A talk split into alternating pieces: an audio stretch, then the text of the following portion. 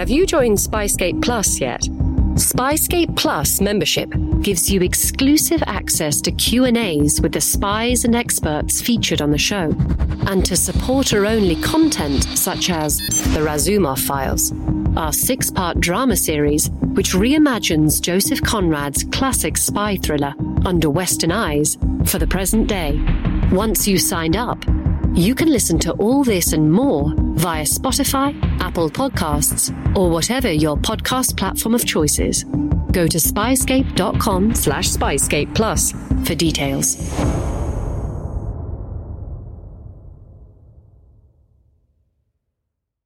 Incoming transmission. Welcome. This is True Spies, the podcast that takes you deep inside the greatest secret missions of all time. Week by week, you'll hear the true stories behind the operations that have shaped the world we live in. True Spies.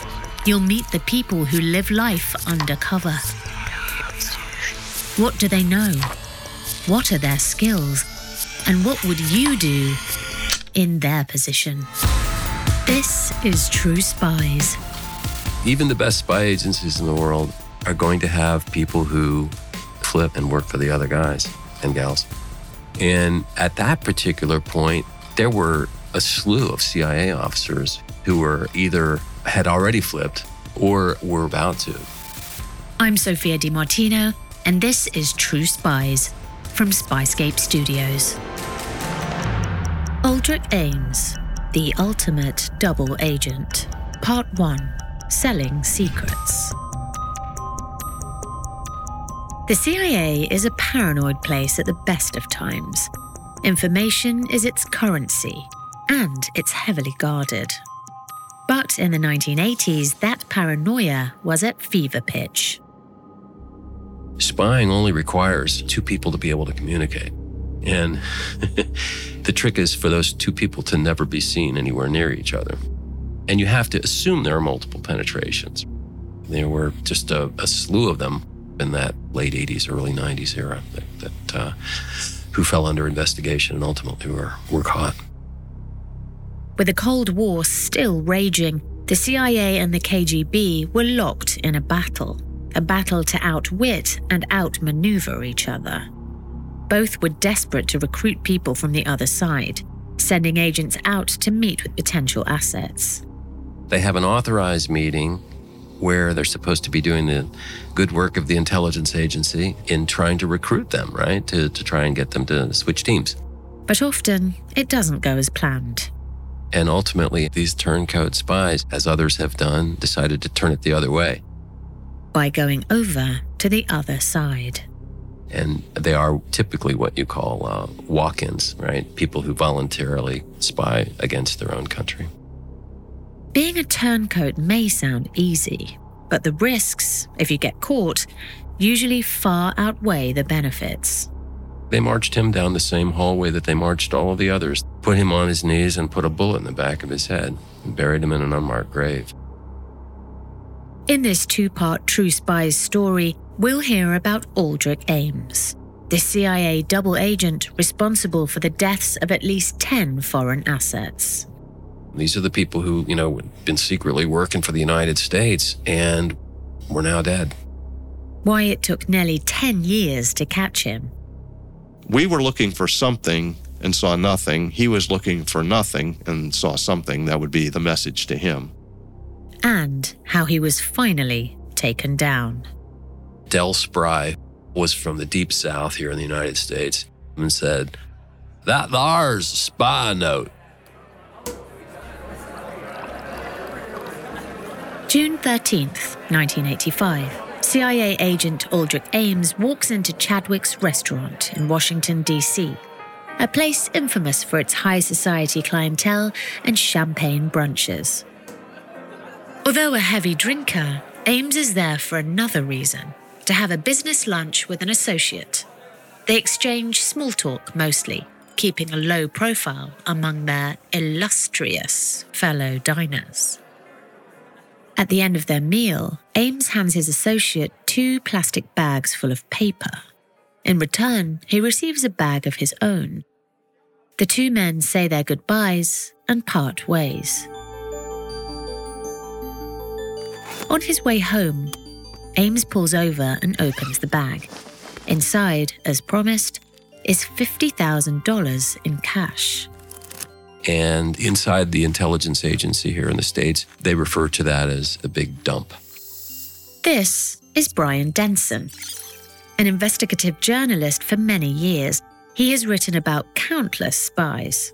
Every spy that I've written about, ultimately, really loved that sort of very cool, globe-trotting, foreign ports of call, secret meetings lifestyle. I mean, everybody wants to be James Bond. Aldrich Ames, or Rick, to those who knew him, was no different. Ames grew up in McLean, Virginia, which is the community right next to CIA headquarters. And his father was a CIA officer there. Despite, or perhaps because of, the secretive nature of his father's work, Ames was seduced by it. There's this weird mystique about the agency and the family legacy. And a lot of CIA officers tend to either talk about the job in a way that isn't giving up, any major secrets, but ultimately encourages folks like Rick Ames to join. Rick Ames shared several similarities with his father. Both of these guys were very smart. These are the guys, they're the brightest boys in 11th grade, But as he got older, Rick started to replicate some of his father's less admirable traits. By all accounts, Rick Ames's dad was as much of a schlub or more than he was. Both men drank. By his teens, Rick Ames was smoking 60 a day. Although an intelligent young man, he flunked out of college. But his dad has already pulled some strings and gets him a summer job marking up classified documents at CIA headquarters. Eventually, Rick goes back to college, earns his degree, and is offered a place on the agency's career trainee program. He went to the farm. The farm, better known as spy school. To this day, the US government has never officially acknowledged its existence. But true spies aficionados will know that it's where the CIA sends those destined for deep cover roles and clandestine operations. There, Ames learned the skill of cultivating and managing undercover agents. He met a young woman called Nancy at the farm. They married not long after. And after graduating in 1969, Ames was assigned to Ankara, Turkey. Nancy joined him. They were posing as civilian workers at a military base, but doing the work of the agency in the evenings. He was supposed to recruit, I believe, a specific Soviet agent, but failed at it. The agency was not impressed with Ames's performance, and in 1972, he's recalled to headquarters. Already volatile, Ames grows bitter about his treatment. I don't know that he thought he had done a good job, but based on the personality profile I've sort of developed about the guy, he probably felt like anything that didn't go his way was somebody else's fault, not his own. But back at CIA headquarters at Langley, he's recognized as a potential fit for counterintelligence. Counterintelligence was a place where he had some smarts. Ames enrolls in the Russian language program and is stationed at the agency's Soviet East European, or SE, division. The Soviet East European division was a very important one. We were right in the middle of the darkest hours of the Cold War. And Ames was somebody they hoped who would be able to recruit some Soviet spies to work for the United States. And, there were great opportunities for a whole lot of CIA officers to do that, particularly from that division.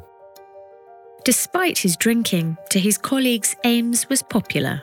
A lovable rogue. A fellow CIA officer who rode with him, Sandy Grimes, she rode to work with him in a carpool, and he was always late when it was his day to drive. His hair was uncombed, and he walks out with his big old loafers. His teeth were yellow from constant cigarette smoking. He was kind of just a disaster. But, inside the counterintelligence end of the agency, I think he was very well liked. His time in counterintelligence doesn't begin well. He was trying to make a penetration of the Soviet diplomatic corps. He got a break serving as a handler for a Soviet diplomat, and the diplomat was given a spy camera that was disguised as a tube of lip balm. And later, the agent was arrested, and fearing torture, he swallowed a CIA-issued suicide pill and died. So not an auspicious start for Ames or his source. And it sort of continues in that vein. Once, while posted in New York, Ames leaves his briefcase on the subway, full of classified information. Luckily for him, someone returned it to an FBI agent. And of course, it was a huge embarrassment for Ames. He was not what they call a blue flamer, somebody who's really on a meteoric rise. I mean, he had had a very rough start in the agency. Despite the mishaps, though, Ames showed flickers of brilliance. His performance was consistently ranked as excellent by his superiors for much of the late 70s, and he was promoted several times. But while his career was going well, the same cannot be said for his marriage, which was by now under strain. His wife, Nancy, wanted to stay in New York, but Ames knew that if he didn't take another overseas posting, his career would flatline. He had to volunteer, but it was the only way he was going to get advanced in the agency. He was basically given another chance after his first posting. So, yeah, it was voluntary but mandatory if he wanted to, if he wanted to stay in the agency and rise in the agency. Eventually, in 1981, Ames takes an assignment in Mexico City. Nancy stays in New York. In Mexico, things start to spiral. Ames has several affairs. His drinking becomes a problem. Once, at a diplomatic reception at the American embassy, Ames got into a loud, profane argument with a Cuban official after one too many margaritas. On another occasion, he crashes his car at a busy interchange. The traffic cop who questioned him realizes he was so drunk he couldn't answer even basic questions. When a colleague of Ames has turned up to resolve the situation, Ames didn't recognize him. And it was in 1982, summer of 1982, there in Mexico City that he met Rosario. Rosario, a cultural attaché at the Colombian embassy in Mexico City. Rosario was recruited as an asset by one of Ames's CIA colleagues, who in turn introduced them. And they began a torrid love affair. Rosario knew spies all over the city, including a KGB officer. Ames and Rosario's relationship grew serious. He realized he no longer had any interest in salvaging his marriage, but he ignored agency regulations stipulating all agents inform their superiors of any romances with foreign nationals. Ames wasn't a details man, and to him, this was a minor detail. As his Mexico posting came to an end, an old colleague recommended Ames for a senior role back in the SE division at Langley. Luckily for Ames, the CIA could be the perfect place to hide a drinking problem. The CIA is sort of interesting because, we know about SCIFs, right? SCIFs, Sensitive Compartmented Information Facilities. Rooms within a building that are blocked to most personnel. Those who are allowed in can only discuss the information concerned within that very room. It's all part of the CIA's intense security structure around secret intelligence. The CIA is like a SCIF within a SCIF within another SCIF and another SCIF, right? I mean, the whole fence line around this, whatever it is, 258-acre campus is a SCIF, right? They've got all these, somehow radio wave defeating and, surveillance defeating things. And then you walk in and you're just constantly walking into different places where everyone can share secrets, but only people who have to know it. Ames was well-liked by his old team in the SE division, and the SCIFs meant few people actually knew about his drinking. The recommendation was approved. But the job wasn't just a middle-ranking one. Ames became counterintelligence branch chief for Soviet operations. where he had access to all the CIA's plans against the KGB and GRU, Russia's military intelligence wing.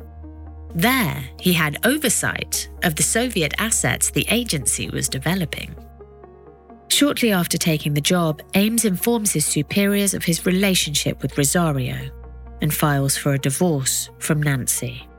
Both relationships put immense strain on his finances. Rosario had very expensive tastes.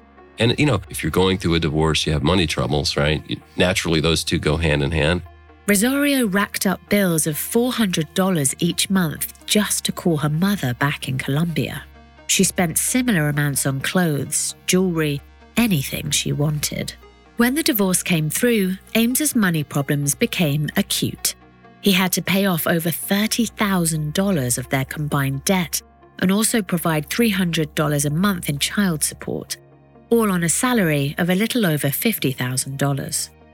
Going through a terrible divorce, that's considered a vulnerability inside the agency. Obviously, he was at that point trying to figure out a way to get some money. Ames even thought about robbing a bank, but then he had a better idea. He was in counterintelligence, and they knew the names of the folks that the United States had recruited. And for Ames, he had the keys to the kingdom right there.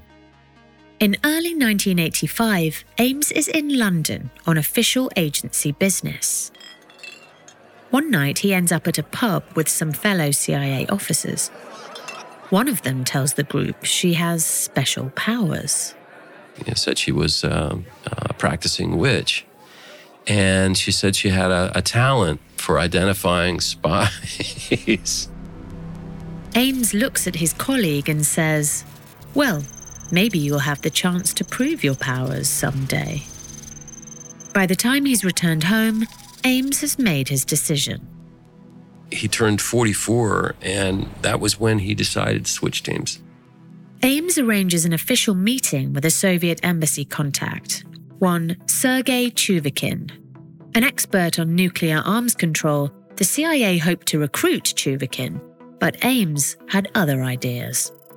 Ames sets up a lunch date with Chuvakin for April 16th, 1985.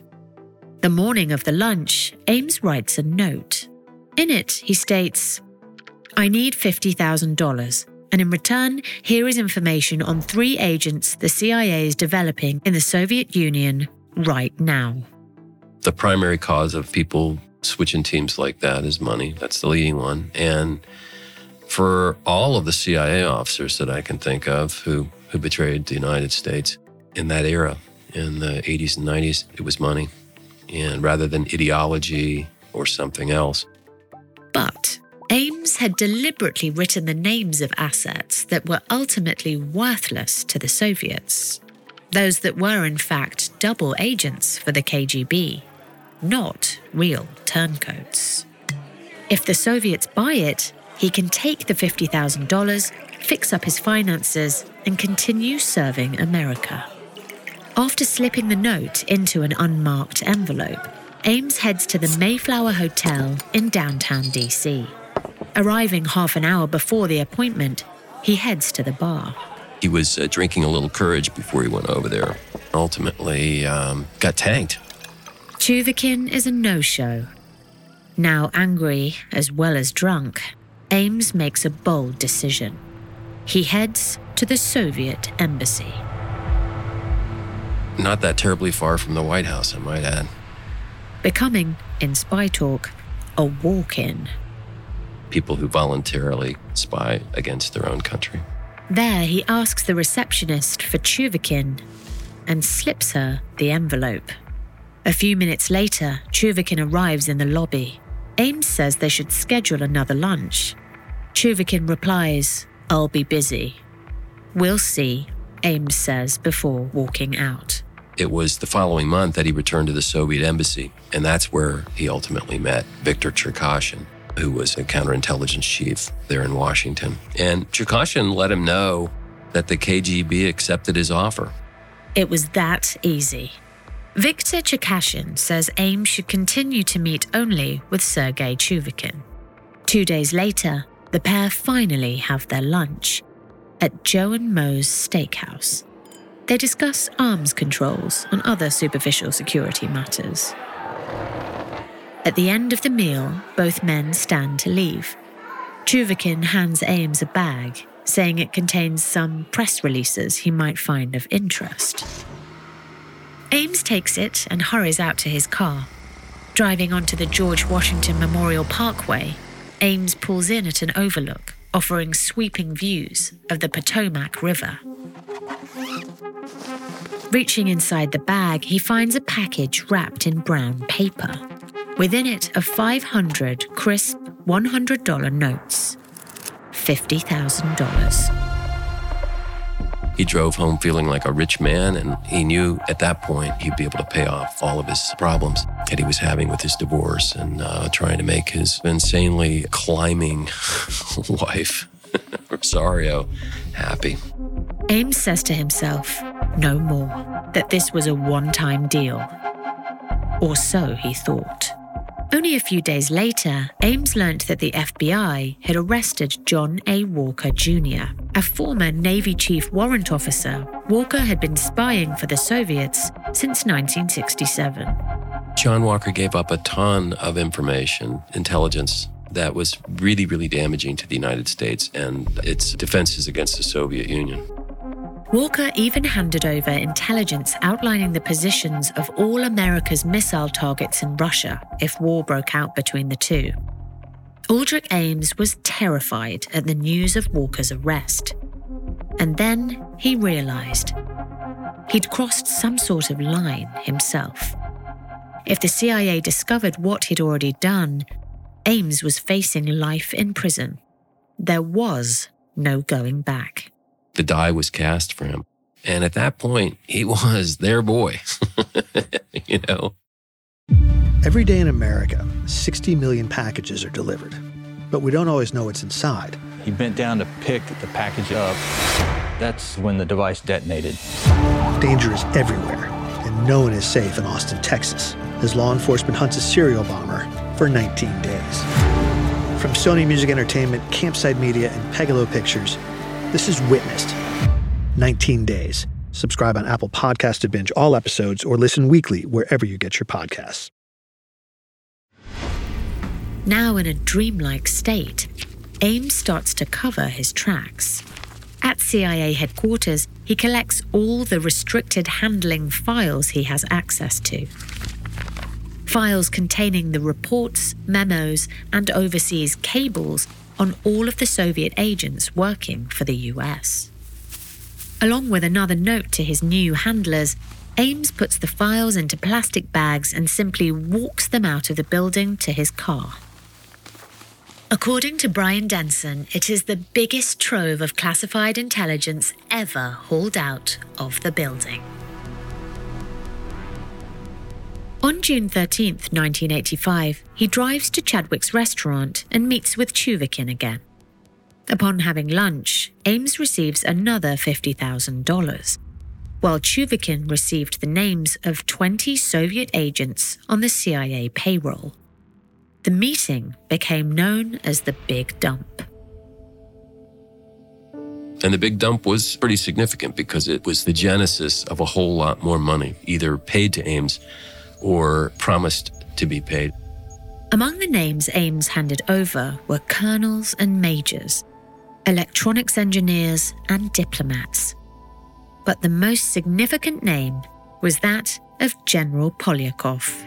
General Polyakov had been working for the United States for a long, long time. He was a Soviet GRU guy, a military intelligence guy, and he was really the crown jewels. Codenamed Top Hat, Polyakov passed Soviet secrets over to the Americans for 18 years. But unlike Ames, or most spies for that matter, he didn't do it for the money. All Polyakov ever wanted in exchange was he was a fly fisherman, and occasionally they would send him, you know, the correct hooks or lines that he desired. So he was not spying against his country for money, and he was too dignified to have done that. Polyakov believed the Soviet Union had fallen into the hands of corrupt leaders. but he also feared the US wasn't strong enough to win an all-out war with the Russians. So he gave the Americans the Soviet strategies for chemical, biological, and nuclear warfare, along with the names of countless spies. But by the fall of 1985, Ames's colleagues were beginning to lose assets like Polyakov at an alarming rate. They marched him down the same hallway that they marched all the others that Ames betrayed, put him on his knees and put a bullet in the back of his head and buried him in an unmarked grave. And that's the tragedy of this, that a guy like Polyakov, who really was doing good for the world, was ultimately put to death because of Ames's betrayals. The capture of these agents was a win-win for Ames. First, he earned money from giving them up. Second, having been captured, they were no longer a threat to his cover. Ames justified his actions in a cold, calculating manner. All agents knew what they were signing up for, he told himself. What happened to them was simply an occupational hazard. People like Ames somehow were able to compartment their emotions in a way that made them keep going and keep taking that money, keep doing damage to their own countries. The Chadwick's meet was the first of 14 between Ames and Chuvakin over the next year. At first, Ames hid the bricks of cash in his closet. He didn't even tell Rosario, now his wife, about the real source of his newfound wealth. But within the CIA, it was soon clear there was a mole. Sandy Grimes, the woman who Ames carpooled with, saw all of her assets disappear. Sandy Grimes at CIA describes the gut punch feeling of suddenly recognizing that their best Soviet bloc spies working, again, secretly for the CIA are vanishing one by one. They're disappearing. One was the Russian colonel, Leonid Poleshchuk. He was picked up by the KGB collecting a dead drop of $20,000 worth of rubles stashed in a fake rock in a Moscow park. And that's never a good sign for a spy agency to recognize that its best assets are vanishing, because now you have to figure out why. One of Grimes's colleagues had warned her beforehand not to conduct dead drops in Moscow. It was too risky, he said. Now she remembered that advice clearly from a Russian-speaking agent widely regarded as an expert on Soviet affairs, Aldrich Ames. Knowing the risks he was running, Ames tried to throw his colleagues off the scent. And at first, the CIA's attention focuses not on Ames, but another agent. An agent who had been fired from the agency and was now suspected of giving up what he knew to the Soviets in retaliation. Eventually, he fled to Russia, and it was confirmed he had handed over several names. But there were assets disappearing who he couldn't possibly have known about. And that was a big worry for Ames. Because, again, those files are kept very closely and by a very small group of people. And so the idea that, all of them, all of those cases were lost suddenly. If I were Rick Ames, I would have been losing my freaking mind. By the end of 1986, the CIA had no Soviet assets left. Around 24 of them having vanished. The KGB helped to divert attention from Ames by planting false intel that the mole was, in fact, in another division. The CIA was seemingly getting nowhere with their investigation. But then, in 1989, one of the mole hunt team voiced surprise about the drastic change in Ames's appearance. I don't think at first any of Ames's colleagues were all that disturbed about Ames. They just noticed this monstrous change in the guy.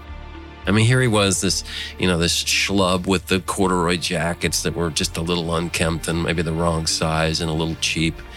And, his scuff shoes and the, bad hair and the awful glasses.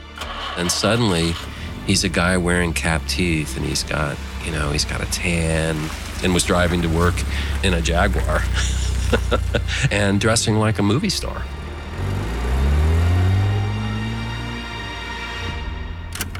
Grimes and her team make Ames take a polygraph test.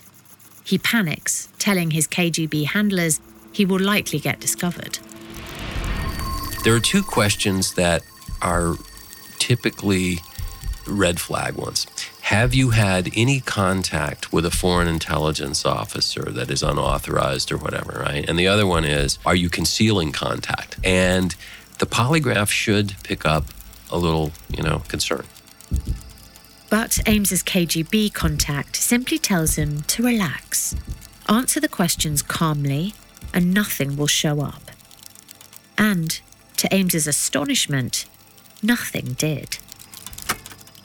The truth is, I don't know that polygraphs are everything that everyone says they are. It's more the affect of the person rather than the heartbeat that's really going to make folks drill down on them as a suspect in a crime. And Ames essentially passed his polygraphs.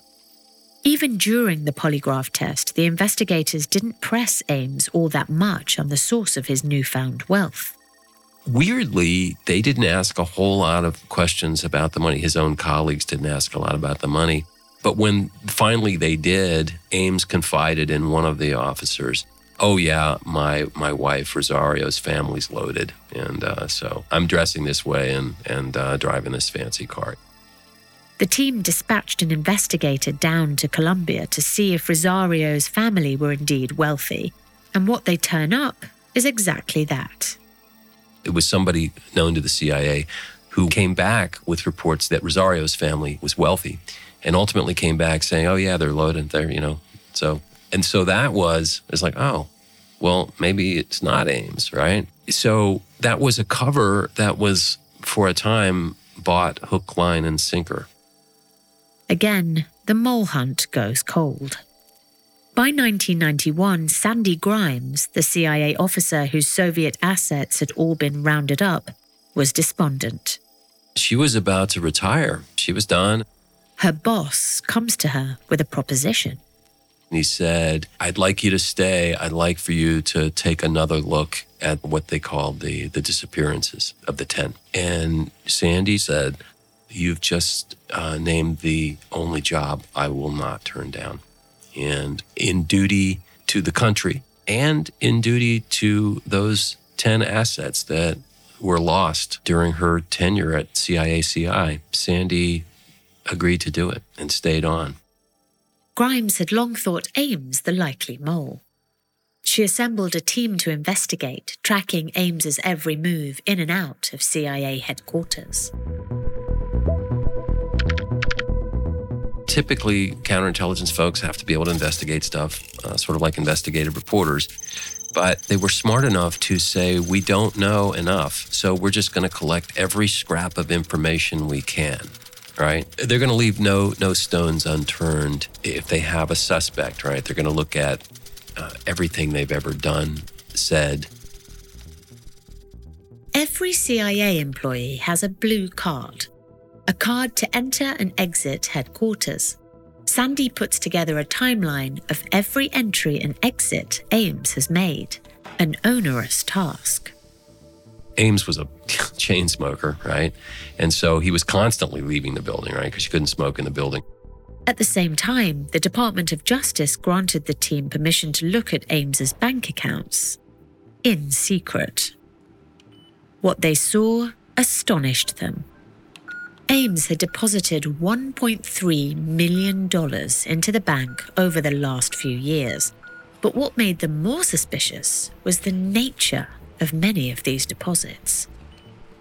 They were between $5,000 and $9,000 each, just below the threshold at which you have to declare them. Ames's bank accounts looked more like those of a drug lord than a CIA middle manager. Sandy matched these deposits against the timeline she'd built on Ames. She was able to show every time he left the building, right? When the picture was complete, Sandy gave an audible gasp. They discovered that he had made huge cash deposits after meetings with a specific Soviet diplomat that he had authorized visits with. And ultimately, it was very clear that Ames was up to no good. But there was a problem. The CIA couldn't do anything itself with the evidence. It is not a law enforcement agency. The FBI were the ones who'd have to arrest Ames, which meant them opening a criminal investigation. And they were less convinced Ames was the mole. There were other suspects after all. And so the case met another dead end. At the same time, Ames's wife, Rosario, found out the real source of her husband's wealth. She found a slip of paper in his jacket, and ultimately it was a drop that he was going to make with the Russians. Rosario confronts her husband, who simply says, "Yes, I'm working for the Russians." In the movies, she probably would have screamed and walked out and said, "You're a traitor to the country." But Rosario didn't say that. Rosario began to realize there's, all this money coming in. As a result, she, by all accounts, really enjoyed the lifestyle that the money, the blood money, was providing. Sandy Grimes and her team were sickened to think of Ames enjoying the high life, living freely as one of the agency's most deadly traitors. But then, in 1993... what felt to them like a small miracle happened. A Russian turncoat to the US told the CIA there was a mole, a turncoat whose identity was highly classified, until recently. It's public now that Alexander Zaporozhsky helped the CIA and was working for the CIA and ultimately defected to the United States. Alexander Zaporozhsky was a colonel in the SVR, Russian's Foreign Intelligence Wing. He was sentenced to 18 years for his betrayal. But in 2010, the Americans got him back. Alexander Zaporozhsky became a public figure when the CIA and SVR agreed to a spy swap, which was sort of world famous. Zaporozhsky was traded off for Anna Chapman, the flashy redhead, and all of her pals who were what they call illegals. They were deep cover, unofficial cover spies who had taken the names and identities of children off of gravestones here in the United States. Back in 1993, Zaporozhsky didn't just tell the CIA they had a mole. He offered intel specific enough to point in the direction of Ames. But he had given up, not the names of Aldrich Ames. He might have said something like, "Well, I know that he worked in, such and such a division and spent some time in Singapore, but I don't know his name or his rank or any of that stuff." And ultimately, the CIA triangulated and figured out, well, there's only a certain number of officers who could have done that. That's the trap you run when you have provided information that could ultimately put you in the crosshairs. On May 12th, 1993, Sandy Grimes and her team got their wish. The FBI opened a criminal investigation into Aldrich Ames. But it was far from certain that they could ever catch him. It's easy just to say, okay, well, they could fire him and, move him away from all his access to information. But we had to prove the case in a court of law. That's a high bar. So there's a lot of pressure, and everybody felt it. Because you knew that people had died. Next time on True Spies, we'll hear from the man who led the FBI's investigation into the most deadly mole in CIA history. They gave me a financial workup. I remember it was projected onto the wall, and I said, well, okay. And I said, clearly there's something going on here. And what it took to take him down. We set up a meeting at FBI headquarters, and he drove his car, parked in the courtyard. While he was up in the meeting, we took the car down to the garage in the basement at FBI headquarters and installed the beacon and then put the car back up there. So when he came out, his car was there. That's next time on True Spies. I'm Sophia Di Martino. Join us next week for the final episode of Aldrich Ames, the ultimate double agent. Or subscribe to Spyscape Plus to listen right now. Sign up for early access and bonus content on Apple Podcasts.